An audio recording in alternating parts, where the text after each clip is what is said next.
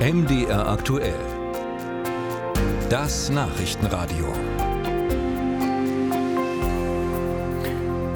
Vielleicht hatten Sie das Problem in den vergangenen Tagen ja auch. Sie waren einkaufen, wollten bargeldlos, also mit EC oder Kreditkarte bezahlen, aber es ging nichts, Zahlen war nicht möglich. Dahinter steckt ein größeres Problem mit den entsprechenden Terminals und darüber spreche ich jetzt mit meinem Kollegen und unserem Digitalexperten hier bei MDR aktuell, Michael Voss. Hallo Michael. Hallo. Sag mal, um was geht es da eigentlich? Seit wann geht da was in welchem Umfang eigentlich nicht mehr? Ja, seit Dienstagabend tritt dieses Problem auf und es sieht halt so aus, dass man beim Bezahlen mit der EC-Karte, aber auch mit Kreditkarten Schwierigkeiten hat. Das ist aber nicht deutschlandweit also auf allen Geräten, sondern es betrifft wirklich nur ein Gerät, was dort Schuld hat für Fachleute H5000 des Herstellers Verifone. Dieses eine Gerät.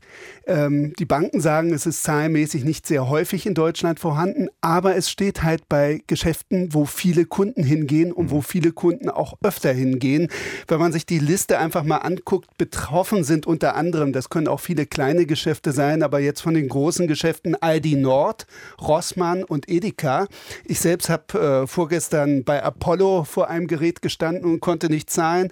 Nicht betroffen, das ist vielleicht auch ganz interessant, Aldi Süd, also die zweite Hälfte von Aldi, Lidl, die Rewe-Gruppe, dazu gehören neben Rewe auch Penny und die Thun-Baumärkte, die sind nicht betroffen. Ähm, Insofern kann man diesen Fehler wirklich auf dieses eine Gerät einschränken. Und was ist da jetzt das Problem? Also warum funktioniert dieses Gerät eben nicht so, wie es soll? Ja, das ist ein Gerät, äh, was natürlich mehrfach existiert, äh, überall dort, wo das Problem auftaucht, ein Gerätetyp. Und dort gibt es, wie es so heißt, äh, so schön heißt, ein Zertifikats Fehler. Zertifikate sind im Internet oder bei diesen ähm, Geräten, die über große Strecken miteinander zu kommunizieren, dafür da zu sagen, ich bin dieses Gerät und ich darf das.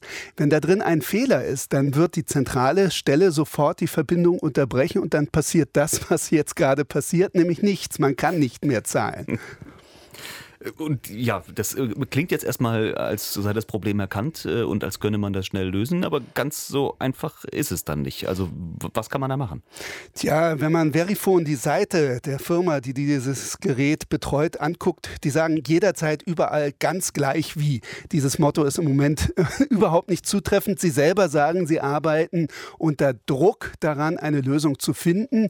Es geht um ein Update, wie man das ja bei allen Computerprogrammen kennt.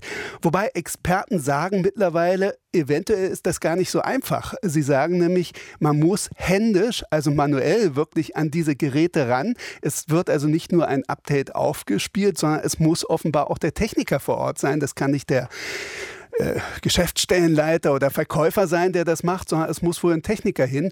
Und deswegen haben wir wohl das Problem noch immer und es wird eventuell noch länger dauern. Wer also zahlen will, sollte wahrscheinlich Bargeld dabei haben. Jetzt gerade über die Feiertage oder übers Wochenende ist das sehr wichtig. Und äh, was übrigens auch funktioniert, sind äh, beispielsweise Zahlungsprogramme auf dem Handy, die einen QR-Code, den man nur vorzeigen muss, nutzen. Auch die funktionieren, weil die über eine ganz andere Verbindung laufen.